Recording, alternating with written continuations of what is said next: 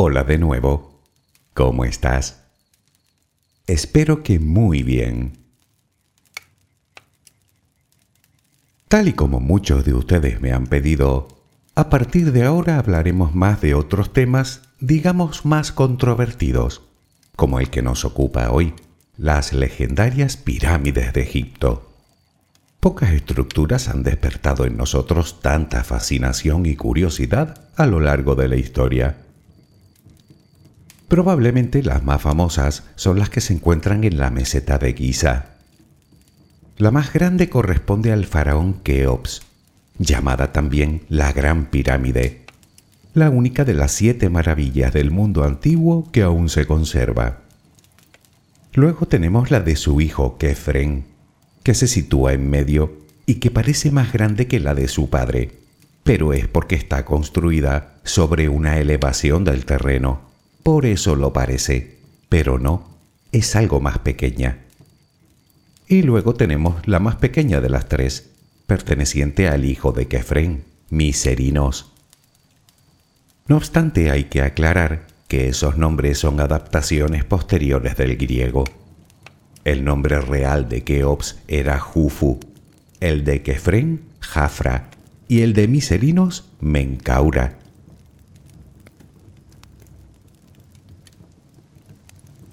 Como sabes, existen muchas teorías sobre la construcción de estas curiosas edificaciones, aunque todas ellas se pueden dividir en dos grupos. Las teorías postuladas por los científicos que las estudian me refiero a arqueólogos y egiptólogos, es decir, a la gente que traduce los jeroglíficos y que estudia la cuestión sobre el terreno, vamos, los que conspiran para ocultarnos la verdad, pues esos. Y por otro lado están las teorías de todos los demás. Por ejemplo, que fueron construidas por los atlantes hace unos 10.000 años, con una tecnología muy avanzada para su época, de la que no se ha vuelto a saber sin embargo, no existe ni un solo indicio que relacione el mito de la Atlántida con Egipto. Ni uno solo. Nada de nada. Ni siquiera las pruebas de radiocarbono coinciden con la época, que la sitúan precisamente en unos 5.000 años más tarde. ¿O que fueron los extraterrestres? Lo que viene a decir es que una civilización cientos de miles, si no millones de años más avanzada que la nuestra, vino a este planeta de vete tú a saber dónde para poner a sus primitivos habitantes a acumular piedras. sí, bastante creíble.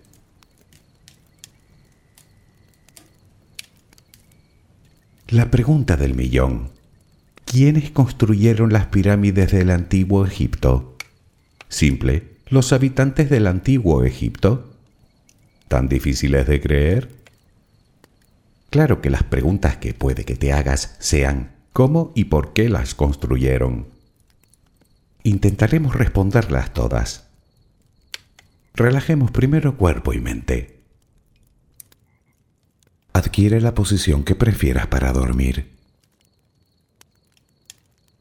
Lo importante es que estés cómoda o cómodo. Puede que no encuentres esa posición ahora en ese caso, ponte boca arriba, con las manos a los costados y las piernas ligeramente separadas. Relaja los párpados. Intenta que no haya tensión en ellos. Primero realizaremos dos o tres respiraciones profundas, tomando el aire por la nariz y soltándolo por la boca. Hincha los pulmones y vacíalos.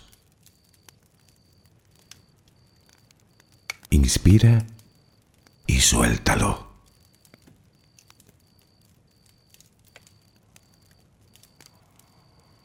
Ahora haremos una inspiración por la nariz, mantendremos el aire un par de segundos, durante los cuales mostraremos gratitud por lo que somos, por lo que tenemos, por lo que el universo nos ha dado y por lo que nos ha de dar. Luego suelta el aire también por la nariz. Repítelo dos o tres veces más. Cada vez que exhalas, notas cómo te vas vaciando de todo lo malo y negativo de tu vida y tu cuerpo se va relajando más y más. Inspira, retén el aire y suéltalo. Deja que salga todo lo que te contamina. Inspira y suéltalo. Sigue respirando tranquila y acompasadamente. Intenta hacer la respiración abdominal, dejando que sea el estómago lo que se balancee con cada respiración. Inspira y suelta, sin forzarlo. Inspira y suelta.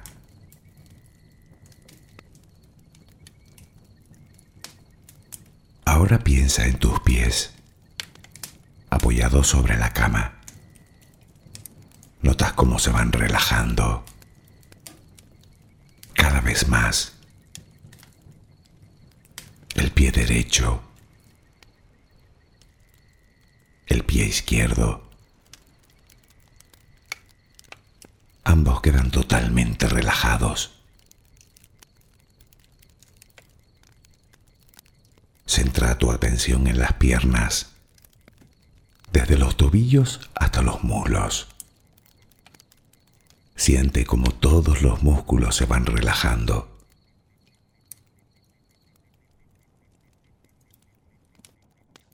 La pierna derecha queda completamente relajada.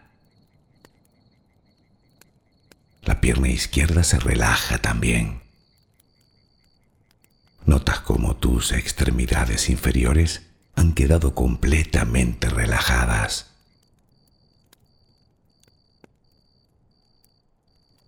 Toma conciencia de tu cadera. Nota cómo se va relajando también. Se relajan los glúteos. Notas el peso de toda la zona.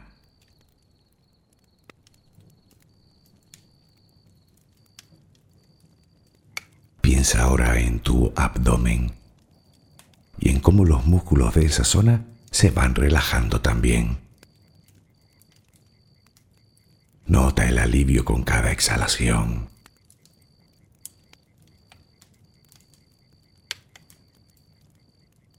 Piensa ahora en tu pecho.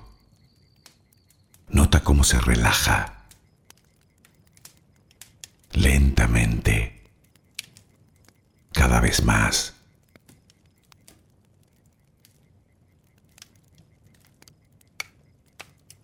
Centra tu pensamiento ahora en tu espalda y en todos los músculos que la cubren,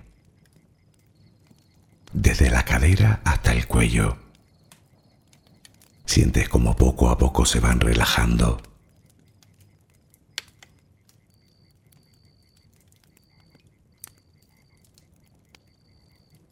percibes como los hombros también se relajan.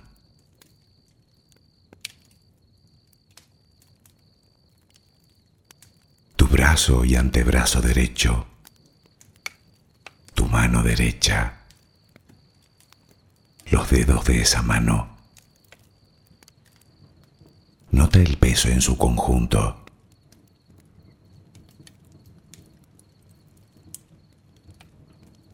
Brazo y antebrazo izquierdo, tu mano izquierda, los dedos de esa mano. Nota el peso.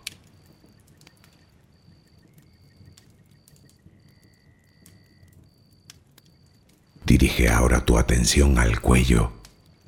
Piensa en él. Siente como todos los músculos se van relajando.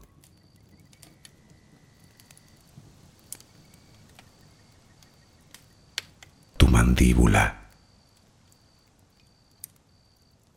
Tus mejillas.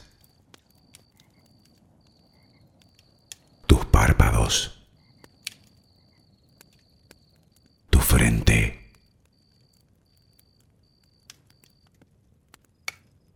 Se van relajando más y más todas las partes de tu cara y tu cabeza.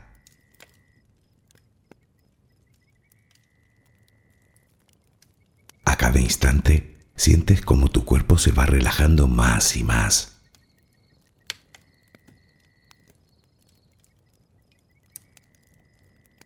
Ahora vuelve a tu respiración. Respiras de forma relajada. Notas el vaivén del estómago. Cada vez que exhalas, te notas más relajada o relajado.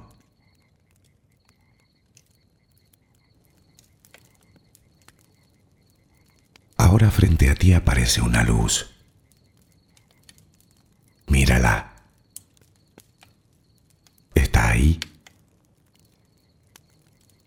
Es como si viniera de todos lados. Una luz muy bella y tranquilizadora.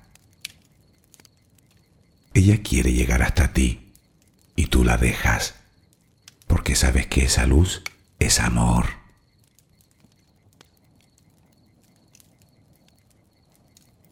Notas cómo impregna cada parte de ti. Notas cómo atraviesa tu piel y comienza a llenarte por dentro. Sientes cómo te va llenando de paz, cómo te va llenando de tranquilidad, cómo te va llenando de amor.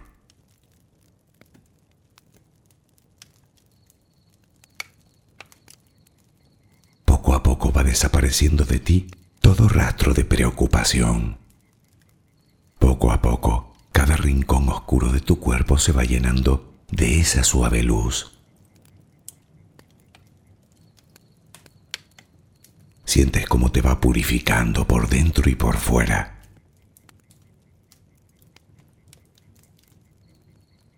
Tomas conciencia de que todo lo que hay en tu interior es serenidad y que ahora mismo no hay nada que temer porque nada hay que pueda perturbarte.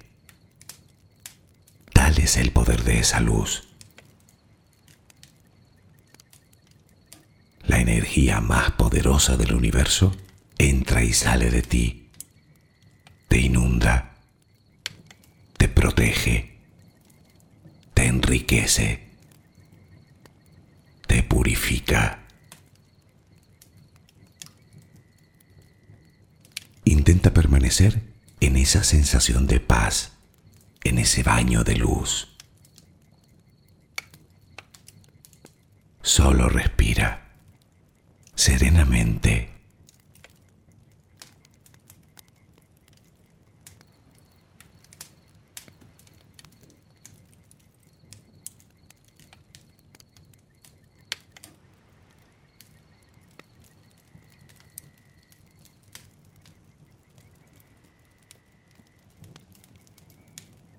Si quisiéramos hacernos una idea de lo que fue el antiguo Egipto, tendríamos que pensar en una superpotencia de hoy en día.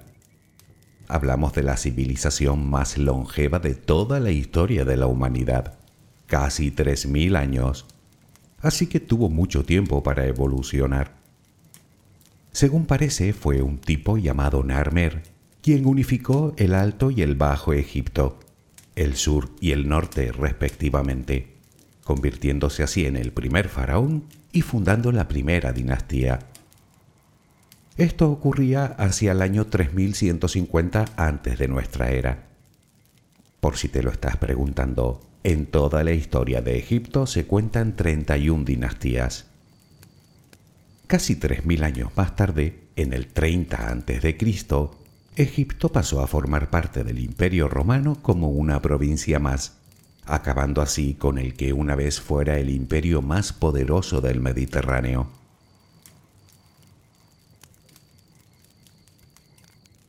Como curiosidad, el último faraón en realidad fue una faraona, que tú conoces como Cleopatra, que como sabes tuvo una relación con Marco Antonio.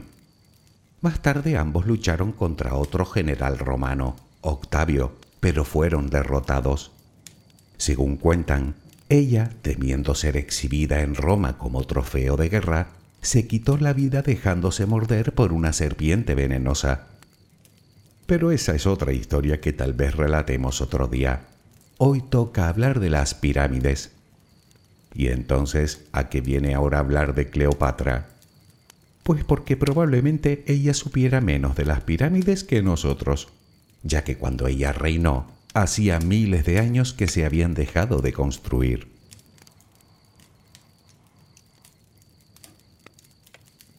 Y es que tendemos a pensar que los egipcios construyeron pirámides durante toda su historia, pero no fue así.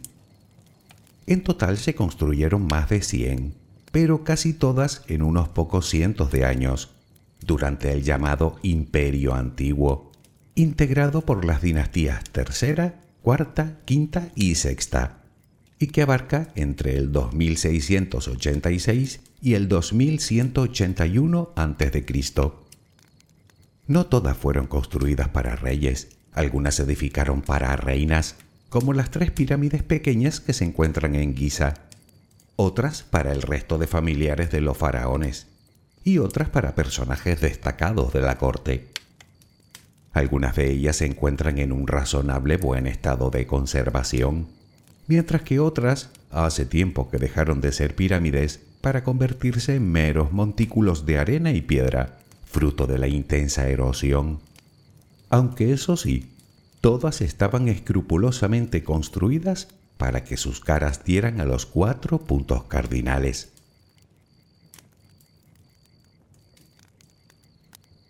Hay muchas razones por las que sabemos que fueron los egipcios los que construyeron las pirámides, y una de ellas es que el proceso no fue, como se suele decir, llegar y besar el santo. Hubo por medio una evolución y un aprendizaje. Me explico. Durante el imperio arcaico, primera y segunda dinastías, los enterramientos consistían en mastabas, palabra que procede del árabe y que significa banco de piedra. Y es que enterrar el cuerpo del fallecido no era suficiente para protegerlo para toda la eternidad. Así que se construía sobre él una edificación de planta cuadrada o rectangular, con el techo plano y los muros laterales inclinados, en un principio las construían con ladrillos de adobe y más tarde con piedra. Pues bien, el imperio antiguo, el siguiente periodo, comienza con la tercera dinastía con el faraón Sócer, el que podemos considerar como primer gran faraón de Egipto. Este faraón confió la tarea de construir su mausoleo funerario al primer arquitecto conocido de la historia, Imhotep este no solo hizo una mastaba, sino que construyó otra más pequeña encima de esta, y luego otra más, y luego otra, y luego otra, y así hasta completar seis niveles. De esta manera nacía el primer prototipo, digamos, de pirámide, la pirámide escalonada del rey Sócer, situada en la región de Saqqara. Se cree que Inhotep pretendía crear algo así como una escalera que permitiera al faraón difunto alcanzar las estrellas, donde viviría eternamente.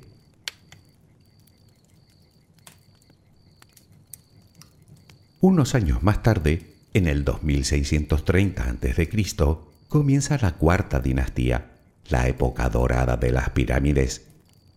El primer faraón fue Seneferu, padre de Keops. Las técnicas de construcción habían avanzado ya lo suficiente como para crear una pirámide de caras lisas, pero hasta conseguir la pirámide clásica fueron necesarios varios intentos. Primero lo intentó con la llamada pirámide acodada, en la región de Dashur. Se dice que es acodada porque a mitad de la pirámide cambia el ángulo de inclinación, dando lugar a ocho caras. Parece ser que pudo deberse a diversas dificultades arquitectónicas, ya que de seguir con el ángulo inicial, la pirámide se hubiera elevado mucho más, haciendo la pendiente de sus caras demasiado pronunciadas. Por cierto, hay que decir que por primera vez la cámara funeraria no se encontraba bajo la edificación, sino dentro mismo de ella.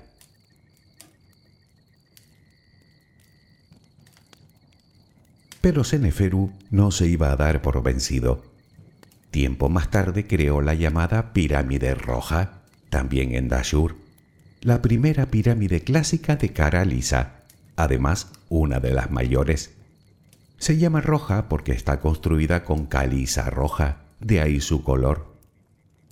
Después de eso ya conoces la historia. Su hijo Keops construyó la suya en Giza, luego Kefren y luego Miserinos, que la construyó bastante más pequeña. En cualquiera de los casos, lo que vemos de las pirámides hoy en día es algo así como su núcleo. Por eso las piedras que ves no están perfectamente ordenadas ni pulidas. Todas las pirámides estaban recubiertas por una capa de piedra caliza blanca muy pulida que relucía como un espejo a la luz del sol. La prueba de ello la puedes ver en la cúspide de la pirámide de Kefren, donde aún puedes observar lo que queda de su antiguo recubrimiento. Todo lo demás que falta fue usado siglos más tarde para construir otras edificaciones. En el caso de la pirámide de Miserinos, la más pequeña, no estaba cubierta de caliza, sino de granito rosa procedente de las canteras de Asuán, a cientos de kilómetros al sur del país. También en esta se pueden ver los restos del recubrimiento en la base.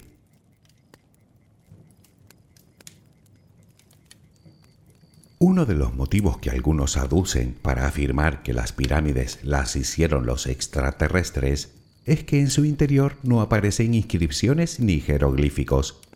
Bueno, y es verdad, al menos hasta la cuarta dinastía.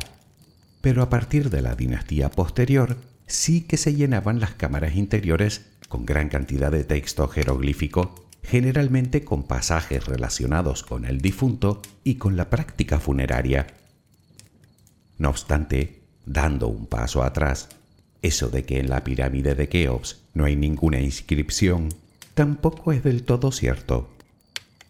En determinados lugares muy escondidos, los obreros que las construyeron quisieron dejar su huella escribiendo a modo de grafito el nombre del equipo de construcción al que pertenecían. Uno de esos equipos se hacían llamar los amigos de Jufu, es decir, de Keops.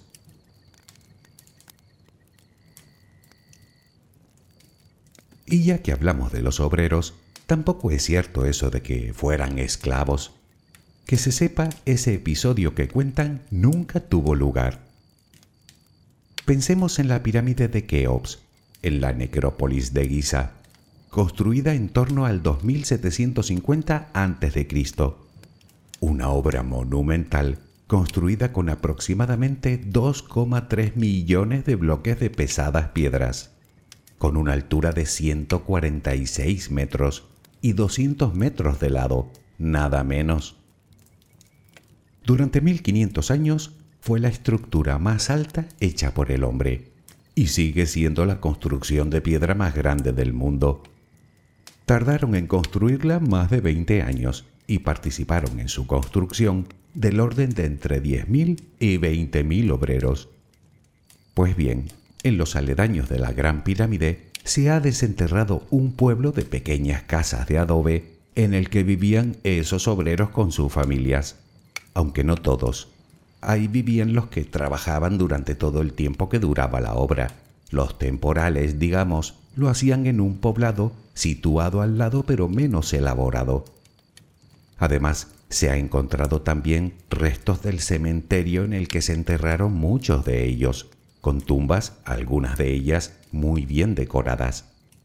De todo lo cual se ha podido extraer abundante información muy valiosa, como por ejemplo que no solo no eran esclavos, sino que eran especialmente bien tratados y su oficio bastante valorado.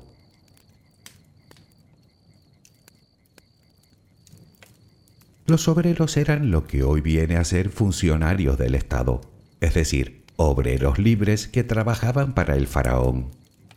Parece ser que el reclamo estaba sobre todo en la comida. Tenían una dieta rica en proteína, es decir, que comían carne y pescado, algo inaccesible a las capas más humildes de la sociedad. Además disponían de otros alimentos, y se les daba gran cantidad de cereales con el que hacían pan y cerveza. Sí, era su bebida favorita. De hecho, fueron ellos los que la inventaron. Pero ahí no termina la cosa. Gozaban de asistencia médica bastante avanzada si tenían algún tipo de accidente. Y además la organización del trabajo estaba increíblemente bien planificada, de tal manera que trabajaban en turnos horarios.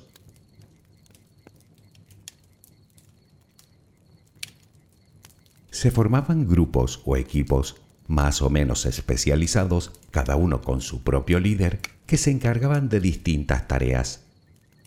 Unos se encargaban de extraer la piedra de la cantera, otros artesanos le daban forma, otros las transportaban hasta la pirámide y otros las colocaban. Otros fabricaban los cinceles de cobre y otros los afilaban a medida que se iban mellando. Otros se encargaban de la carpintería otros de que las piedras llegaran en tiempo y forma para no detener la obra. Otros se ocupaban de la logística y de que hubiera suficientes víveres para alimentarlos a todos. Otros se dedicaban a supervisar, otros de llevar las cuentas y dejar registro, y así una larga lista de tareas muy bien delimitadas. En realidad, no dejaban nada al azar.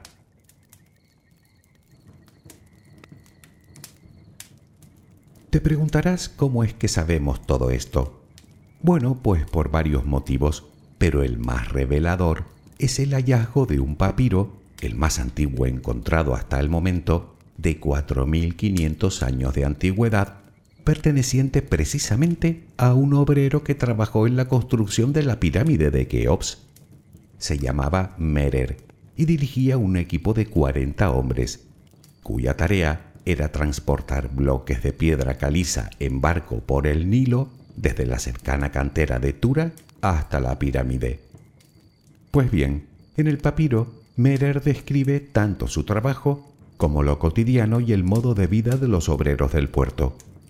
Y por cierto, no aparecen extraterrestres por ningún lado,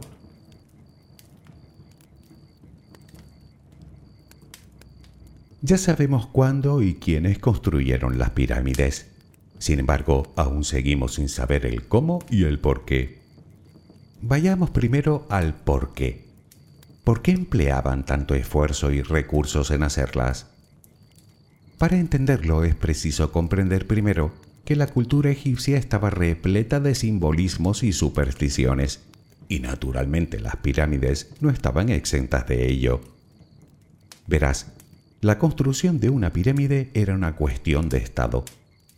El faraón era considerado un dios reencarnado y tras su muerte debía encontrar el camino al más allá y unirse al resto de los dioses en el cielo en forma de estrella, donde viviría eternamente y donde mediaría entre ellos y los vivos. Para eso necesitaba dos cosas. La primera era preservar su cuerpo físico de la corrupción de ahí la momificación. La segunda era crear un lugar que cumpliera dos cometidos. El primero, que sirviera para que su cuerpo descansara para toda la eternidad sin ser molestado. El segundo, que a la vez le permitiera acceder al más allá. Pues bien, ellos consideraban que las pirámides eran algo así como máquinas mágicas que lograban facilitar el viaje al rey fallecido. Además, por eso, casi todas están construidas al oeste del Nilo, donde el alma del faraón podría conectar con el sol poniente, donde se encontraría con Osiris, soberano del más allá. Al final todo tenía que ver con su mitología y con sus dioses, que por cierto los tenían por cientos.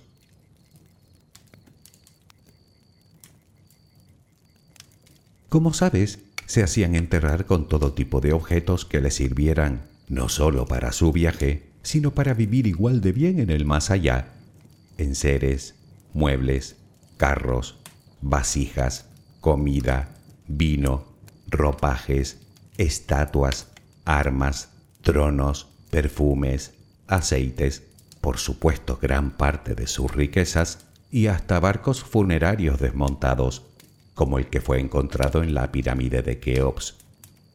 Aunque todo esto lo sabemos principalmente por el faraón más conocido de todos, Tutankamón.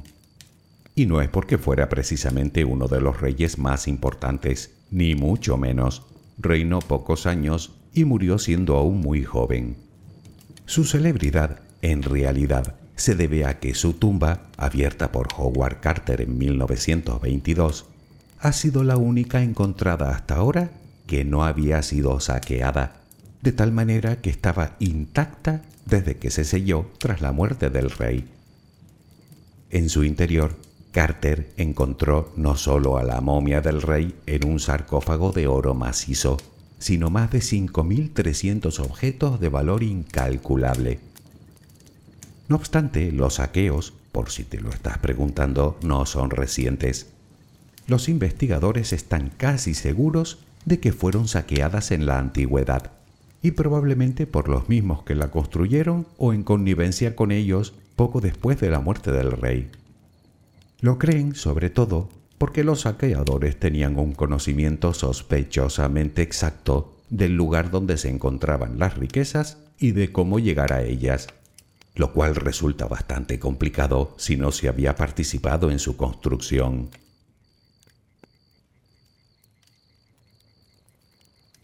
Pero el rey Tut no entra en nuestra historia de hoy. Él perteneció a la decimoctava dinastía, mil años más tarde, y por aquel entonces hacía muchos siglos que no se construían pirámides. Por aquella época los enterramientos se hacían excavando en la roca, en un lugar del que probablemente habrás oído hablar, el Valle de los Reyes, del cual quizá hablemos otro día, porque es igual de interesante.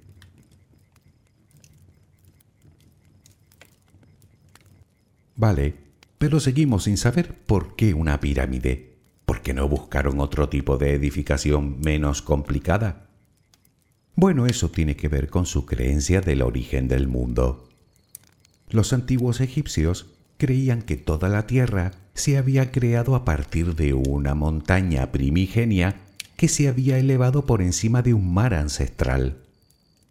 Ellos creían que fue ahí donde se creó toda la vida y por supuesto el propio Nilo, cuna y fuente de su éxito como civilización. Si lo piensas, no extraña tanto que sus tumbas tengan forma de montaña.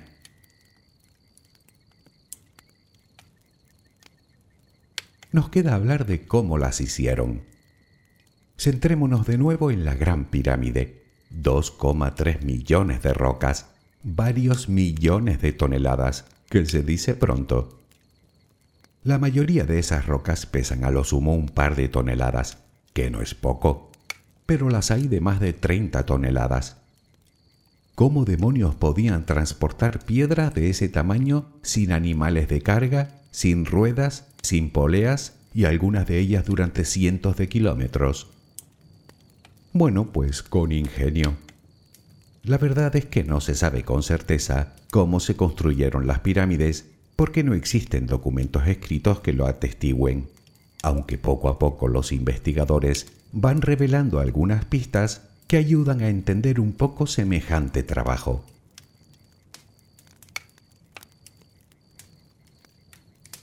Para empezar contaban con diversas herramientas de medición, como escuadras con péndulos o plomadas, además de una medida estándar para todo el imperio, el codo, algo más de medio metro tenían cinceles de cobre y arsénico, lo que se considera el primer bronce utilizado por el hombre, suficiente como para cortar y tallar la blanda roca caliza.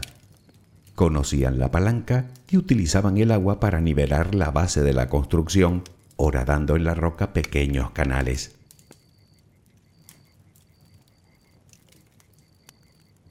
Por tierra transportaban las rocas sobre trineos, y mientras unos tiraban de ellos, otros se dedicaban a ir vertiendo agua sobre el terreno de tal manera que redujera la fricción.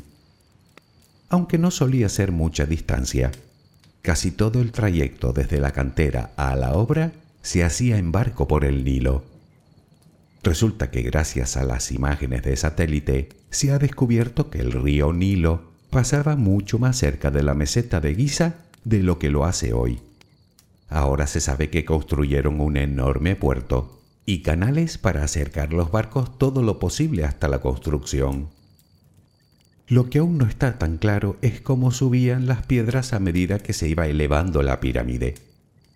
Casi con toda seguridad utilizaban rampas, aunque no se sabe si era una sola rampa por una cara, una rampa por cada cara, una a modo de espiral o una rampa en espiral pero por el interior de la pirámide, como sugieren algunas teorías.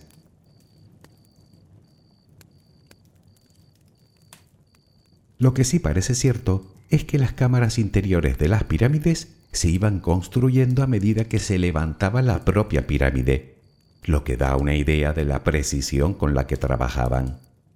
Se sabe porque el sarcófago de granito que albergó la momia de Keops tuvo que ser puesto en su cámara mientras se construía la pirámide. Algunos afirman que la pirámide se construía de fuera adentro, es decir, que empezaban por el recubrimiento exterior de caliza pulida y continuaban rellenando el interior, en algunos casos con escombros. Como te decía, la roca caliza es blanda y razonablemente fácil de trabajar, algo que no sucede con el granito. Para trabajar esta roca, se sabe que utilizaban sierras de cobre no dentadas con arena. Me explico. Hacían una ranura en la roca que querían cortar, introducían un poco de arena y sobre ella movían una hoja de cobre a modo de sierra. Así la abrasión de la arena cortaba la roca.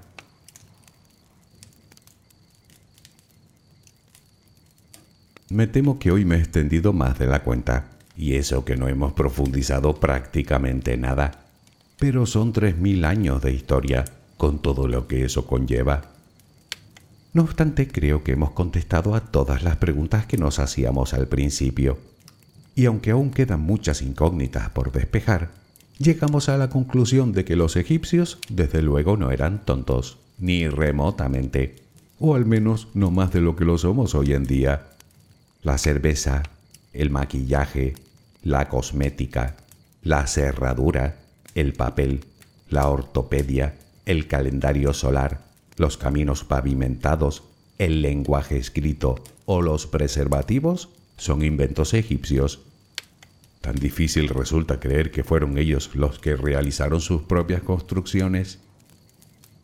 en fin, que cada uno crea lo que quiera. En mi caso yo lo que creo es que pronto estaré por aquí con un nuevo audio. Si antes no me llevan los extraterrestres, claro. Espero que mañana tengas una maravillosa jornada. Que descanses. Buenas noches.